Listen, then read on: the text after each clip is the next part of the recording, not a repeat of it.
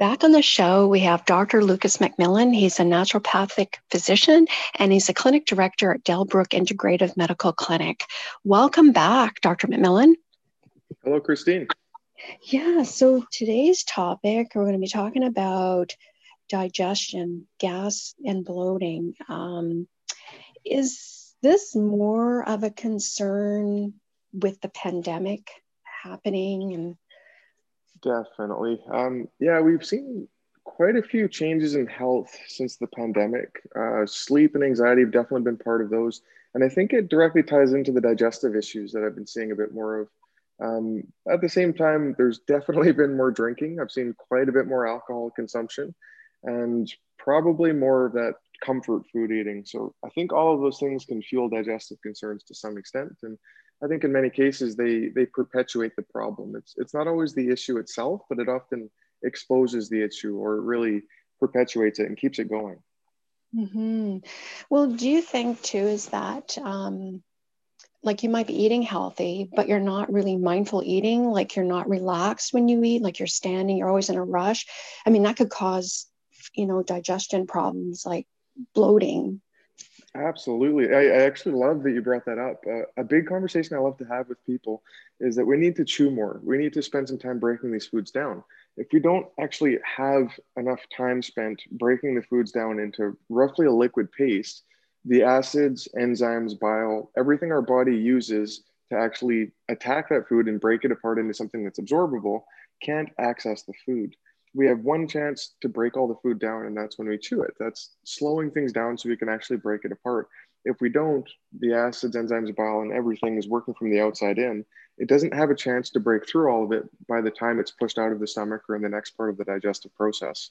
So i, I think that's huge. And further that stress response we have if we're really pushing forward like if we're, we're working while we're eating if we're not slowing down enough to actually be present with the food to give our body a chance and go through the normal processes of eating, we're, we're starting behind the eight ball and we have less of that enzymes. Our peristalsis isn't quite going to work right. I mean, our mouth can be drier, like right from the top of the digestive tract. We're starting a little bit behind where we should be. We're not revving up the engine like we should by being present with that food. Mm-hmm. So, how do we how do we you know like sitting down actually and and taking the time to eat and like you said chew and not um, you know just relax more um, and that will help absolutely yeah and if we take time to really truly enjoy it i mean we shouldn't mm. necessarily live to eat we shouldn't make our entire lives about food but food is quite an amazing thing and i think we should take the time to really appreciate the small benefits that we get including the smell of the food cooking. Um, digestion starts with the mind. It doesn't start with chewing or with saliva. It's, it doesn't start with that physical property. It's very much when you start thinking about it. So if there's a food that's really attractive to you, if you really like, say, a well-made guacamole that has lots of avocado in it, um, if you're like our family and you like that strong lemony flavor, um, you put everything in. If you smell that, if you imagine it, you can really get the digestive juices flowing. And I think that spending a little bit more time with that is a huge plus. Um, and mm-hmm. with our modern world, with our smartwatches, with our iPhones, with our computers, iPads, many times these things are right beside us or they're attached to us while we're cooking, while we're preparing for a meal. So we're mm-hmm. distracted. We're, we're completely, you know, we're completely focused on other things that have nothing to do with digestion. And then we wonder why our digestive system isn't working as well as it could. So I, I think getting back to the basics, sitting down, enjoying it, ideally making it a family event as much as we can. Um, I think those are huge benefits to allow our natural processes that probably work quite well on their own, let them do their best work. Yeah, it's like no multitasking, like cooking and then checking your phone or responding to emails. And, you know, you, it should be, you know, uh, methodically do one thing at a time to be in that relaxed state. Um, Absolutely. I mean, to to the reasonable extent, I, I sure wish we could be perfect all the time, and I, I wish I could. And, you know, I, I, I do actively try to work on these things, but I always try to come back to what I'm capable of and what my patients have told me they're capable of. And we don't necessarily need to be perfect, but if we're never addressing these things, if we're never taking that time, there's we're clearly imbalanced too far in that direction. So I'd yeah, I'd, I'd encourage trying it out. And if it's going to help you, it'll help you quite quickly. I mean, in a few days, we should see some differences in digestive process if that is the problem, if that's a big part of what's holding us up. Like it doesn't take long to feel the benefits. Yes. Like what would be one symptom if you will that you know is a serious situation like if you you're having constant digestive problems all of a sudden um, is that mm. normal yeah yeah so it can be um, it's not necessarily abnormal to have a little bit of fluctuation so um, yeah I, we should probably go there. I talk about poop quite a bit in my practice. I, I think it's something that every living person does. If they didn't they wouldn't be living for very long. Like it's a very important process but for some reason it's a little bit of a taboo and it's something that people aren't really t- comfortable talking about. So i think that combining that with the gas and bloating is, is a really really good topic to go to. So some of the things to watch for and some of the questions that i would ask and that truly people can kind of ask and monitor themselves is whether or not we're seeing the big things like if you're seeing blood or mucus in stool um, that's a sign that there's some kind of irritation going on Sometimes it's something very serious. Honestly, most times it's not. It's most commonly a hemorrhoid or a small, essentially a small tear if we've had a little bit more of a constipated movement in the recent past. Um, as a side note, those can take a month or a very long time to heal in some cases, and that could be considered normal, but um, always good to be checking those things out. Um, if we ever see blood in the toilet bowl, in the actual water itself, if it's not related to a menstrual cycle, um, that's something that's definitely worth bringing up to your doctor and potentially getting another assessment done. A little bit of blood on the toilet paper isn't actually that uncommon, and that's most of what we would see if we had that external hemorrhoid or some or internal or something that causes that that minimal amount of bleeding. Um, those would mm-hmm. definitely be the the starting points. Like let's let's be sure there's nothing major going on here. Um, a few other points I really like to look at. A healthy stool will sink um, it'll be dense enough to be denser than water. It'll go to the bottom of the toilet bowl. If we have a large amount of fiber, that's probably the exception where things can float a little bit. Um, if we do see floating stools, it's either that it's very loose or that we're not absorbing our fats very well. If we're not absorbing fats, you can often see it. It's like a floating, kind of a clear, sometimes orange yellow oil. Um, sorry for the graphic nature, but I again, I, I really, I want to get the word out. I, I really think that we should talk about this. Every living person does this, so let's let's be okay with it. Let's have these conversations as to what's normal, what's not normal, and when should I seek help. Mm-hmm. Yeah, so so having digestive uh, discomforts would be, you know, you're constipated, you have a headache, uh, heartburn, like all these mm. things, right? Yeah, yeah, they can they can very much tie together. Um, some cases they're quite separate. So I I try to look at the the picture of what's going on if I get the sense that there's some foods they're eating that really aren't agreeing with them, then the chances of them being related are much higher. So, mm. for example, I consider eggs to be a really healthy food. Um, they have a lot of proteins, they have choline, which is a really cool source of choline. They have a number of vitamins that give them their color, um, kind of the A vitamin group. There's a lot about eggs that I really like. But I've had patients that have major skin rashes if they eat eggs, or patients that have major digestive issues, especially that reflux or kind of a constant gas and bloating that are related to eggs.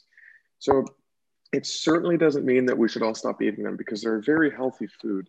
But mm. we should also be aware that sometimes our body doesn't like something specific. And in my personal case, if I eat celery, my tongue goes numb it's it's kind of a weird feeling. It's a strange phenomenon. I, I love bringing it up to people because it reminds us that we are a bit different and that I process things a bit differently than you do. And there is no perfect diet that we can find that will be absolutely perfect for everyone. Some of us will get reflux from that perfect diet. Some of us will get that numb tongue phenomenon. phenomenon. Some of us will get other more major digestive concerns. And it's, it's all part of the picture that we can take time to try to eliminate the causes ourselves and uh, find these patterns, try to figure out what our body likes and what it doesn't like. That's a huge part of this puzzle. You think it's a good idea, Dr. McMillan, to record it, like to keep some sort of, um, you know, information, like, you know, when, you know, when you've been having, you know, it could be anxiety that's causing digestive eh, problems. Definitely. Yeah, it's actually a tool I use pretty regularly. So if we mm-hmm. have, especially a new set of symptoms, um, if it's been going on for a little while, so you don't think it's going to go away on its own or it's not leaning in that direction, um, or if we just if we have something that's more sporadic that comes and goes and we don't fully understand why, Um, a diet diary and a symptom diary put together are a very common thing that I turn to.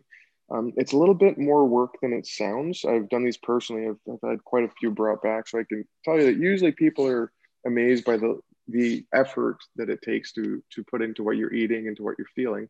But by the time people bring them back, I usually don't need to say anything. Usually people will say, you know, I noticed that when I eat this, I have these symptoms. Um, I'll usually have them fill it out for one week, a maximum of two weeks. I'll never go beyond that. I, I think that one week is almost always enough. Um, in some cases, going back two days is plenty, but um, a one week diet diary matched up, like when you eat the food, roughly how much you eat. It doesn't have to be perfect. The more details often become more confusing rather than helpful, but also record what you feel, your energy levels, um, any sort of digestive discomforts and the severity of them. Sometimes the details of the symptoms are what's important. So, for example, if somebody has really strong smelling gas versus a lot of gas that isn't strong smelling, it's a little bit of a different list as to what will go down. And easily, by far, my number one reason that people have gas and bloating that I think we should be looking at is a simple, basic lactose intolerance. Um, mm. Lots of people say that they're fine with milk or that they don't have any concerns. So we do a simple elimination, and you can do this with any food. If you ever have any concerns and you're wondering if a food is causing you problems, stop eating that food for two weeks and then eat it at that two week mark. What that does is it gives your body a break. It gives you a chance to potentially get over whatever the symptoms are. Honestly, I find that sometimes that helps, sometimes that doesn't. But where the real moment of clarity comes in is when you reintroduce that food that you haven't had for two weeks and have a decent amount of it like have it for a couple of meals in the day whether it be say an egg for breakfast and an egg for lunch or you know milk for breakfast milk for lunch or celery for breakfast and celery for lunch or what have you. Um, give it a good challenge and you will absolutely know if that is causing you a problem because you'll have a symptom jump. It'll be usually quite obvious. It's usually very in your face and it eliminates any uncertainty we have as to whether we have symptoms and exactly what symptoms come from that food group so the lactose intolerance would be like di- dairy, right? It's um something. Eggs. eggs. Exactly. Yeah. Uh, eggs. No. Yeah, it's a common misconception. So eggs actually have nothing to do with the dairy family. Um, but for whatever reason, I'm actually not sure where it came from originally, but it's it's a really common misconception that they're they're tied into the same group. Um, eggs eggs are um, from a totally different animal. They they come from chickens and from other things. I mean, cows don't lay eggs, but for some reason, dairy we kind of include eggs in that. Or I've, I've heard people talk that way, and they can both cause issues, but they're usually quite different. And lactose intolerance is a very specific type of food reaction where the sugar called lactose isn't appropriately broken down by our body's enzymes. So the enzyme is called lactase. Um, if we don't have enough of this lactase enzyme to break down lactose, that lactose sugar goes further down into the digestive tract, completely unbroken down, and bacteria get a hold of it. So the problem is that bacteria will break it down in a way that ferments. It physically creates gas. So we physically have to pass that gas. We feel gassy, bloated, causes some irritation as well. So we get a little bit of constipation, diarrhea, or both um, it causes a reaction that doesn't feel very good. Um, so in those cases, a simple lactase digestive enzyme can help in the times where you know you need to have that milk or whatever the case. But it's always important first to, to figure it out because it might be lactose, it might not. And if mm. it is, it can be as simple as switching to coconut or almond or hemp, hemp or soy, or there's so many different milk alternatives now. Um, or if you need to have those foods, sometimes it's quite simple as just introducing that basic enzyme, and we can completely have a symptom resolution, or at least the vast majority of symptoms are gone. And that enzyme should help you that day. Like the bloating should be gone tomorrow if you're lactose intolerant and you spend today taking that enzyme with your lactose containing foods. Wow, great information. And you know, if you if it's left untreated, um, what are some things that can happen? Like it can get worse, right? Exactly. Yeah. So it's it's a really good question to ask is how important is this for my health? Is it just discomfort or is this going to have longer lasting effects? So it probably comes down to the cause of what's going on in digestive wise. Simple gas and bloating itself, say from lactose intolerance, probably isn't that bad. It causes a little bit of irritation, so it's not something that we would ideally have long term. Um, I've actually I've had a, a spouse, uh, like a couple that uh, came in a while ago, just popped in my brain, and I I truly believe it strengthened their relationship to not have him be as gassy and to, to have his uh, his offensive uh, you know gases he had. So I think that that was kind of a hidden benefit of improving those things. All he ended up doing was cutting out the cream in his coffee. He didn't otherwise have any major lactose exposure, but that daily cream was enough to cause that problem. And I, for whatever reason, like coffee cream, I see all the time causing those digestive problems. So I, I often start with that simple basic thing. But otherwise, if we're having digestive problems because there's a more a stronger inflammatory process going on. So especially if we're seeing mucus in stool and it, it looks just like it sounds, it, it's almost like we blew our nose into the bowl or um, it's, you can Google it if you want a better perspective, but honestly, Google brings up the most horrendous pictures of things. So I, would caution that a bit. And, you know, that's a viewer beware kind of thing. But if you're seeing those bigger symptoms, that is much more likely something that is a bigger process in the body and that's probably worth addressing as soon as you can so that it doesn't doesn't move on beyond that, um, it's because there's such a wide range of things that can contribute. Um, it's a little bit of a difficult question to ask, but in the vast majority of cases, it's not that big of a deal beyond the discomforts. But I can tell you that when you get past those discomforts and you see how easy it is to actually either change the diet or make some minor adjustments to allow it, allow you to be able to eat those foods, um, it's usually very much worth it. And most people are quite happy they did and quite happy they made some very minor adjustments to have a significant improvement in how they feel. Right, wonderful information. And Dr. Millen, is there anything else you'd like to add? Yeah, digestion digestion is a very important part of what we do. And I, I think it's another thing we should really try to normalize. We should be a little bit more familiar with what the digestive process is, or at the very least, be aware of what's going on in our body. So when something changes, we can pay attention to that. Um, step one, if you notice a change, I would try to look back at when that change started and see if you were eating a different food, see if you had a major stress around that time, like see if there's an obvious cause or an obvious pattern that we can discern, because sometimes that pattern will tell us exactly what the treatment is. And in many cases, it's a very simple thing. Like your body doesn't like eating enchiladas three times a day, for example. but, yeah. Um, oh, but beyond and- that is um, if you do have gas, bloating, constipation, diarrhea, if this is a daily thing for you, even if it's been there for years and years, I can tell you in many, many, many cases, we can move past that. It's often not that complicated of a treatment to try to get people to have a, a healthier digestive system. Step one is always to work through the basics, and probably 80, I don't know, somewhere 60 or 80% of the digestive issues that get quite a bit better are completely the basics. Things like lactose intolerance, um, getting away from the sources of lactose or trying to treat the, you know, by offering enzymes or some way of mitigating that effect. Um, in some cases, it's a little bit more involved where we actually offer, say, a herbal mild antibiotic to change the digestive tract. Um, in some cases, probiotics make a big difference. I don't recommend them long term. A single bottle is probably a good trial. That's all most people ever need, in my opinion. Um, it can be very, very simple. And I've seen people get better with very, very simple things.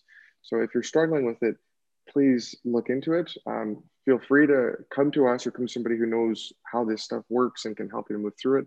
It's shockingly common for people to have big issues that go away very quickly with the right approach. And what about, you know, keeping hydrated? That might help. Definitely. Yeah. Yeah. So I, another sort of basic starting point. Yeah. I'm glad you brought that up is just the simple hydration and getting enough fiber for your body. Um, our body is able to handle quite a few different kinds of fiber, and things like beans are very often looked at as something that causes us to be gassy and should be avoided. I don't think that's necessarily the case for everyone. Most of us can generate enough enzymes to break the beans and everything down. But beans, very similar to lactose, if we're not exposed to them enough, we actually make less of that enzyme. And in the short term, we'll have more symptoms. But after eating it for, say, three or four days, you can actually get past a lot of these things. So a true lactose intolerant has a ceiling to how much enzyme they can make. But somebody like myself who doesn't have lactose intolerance, if I don't have milk for a few months and then I have a glass of it, I'll have lactose intolerance type of symptoms. You can get that same type of thing with beans or with some other foods.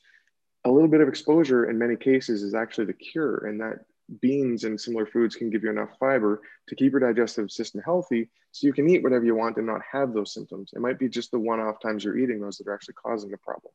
So mm-hmm. it's again super interesting uh, back to basics, but again, those those are the answers for a surprising amount of people. Yes, and people want more information. Where can they go?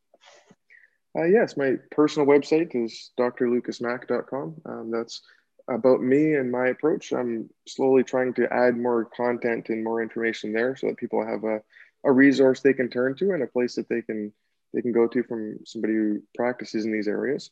And the clinic I operate is the Delbrook Integrative Medical Center. Um, the delbrookintegrative.com website is it's a good place to go for that. Uh, we've just revamped that website and it's almost complete now. So the next step is going to be loading it up with different types of content that we've already accumulated. We just haven't put on it yet. So by the time you hear this, there might be quite a bit more on there, and we're, we're hoping to have it build and grow with all the practitioners at the clinic. Thank you, Dr. McMillan. Uh, it's always great to chat with you, and I'd like you to come back. Yes, well, thank you so much. I definitely enjoy getting the word out and talking about these things. It's, I mean, it's health. We should be talking about them. So thank you for giving us a platform to speak on, and, and thanks for letting me be a part of it. I'm absolutely interested in doing more. Yeah, it's always a pleasure, Dr. McMillan. Bye for now. Thanks.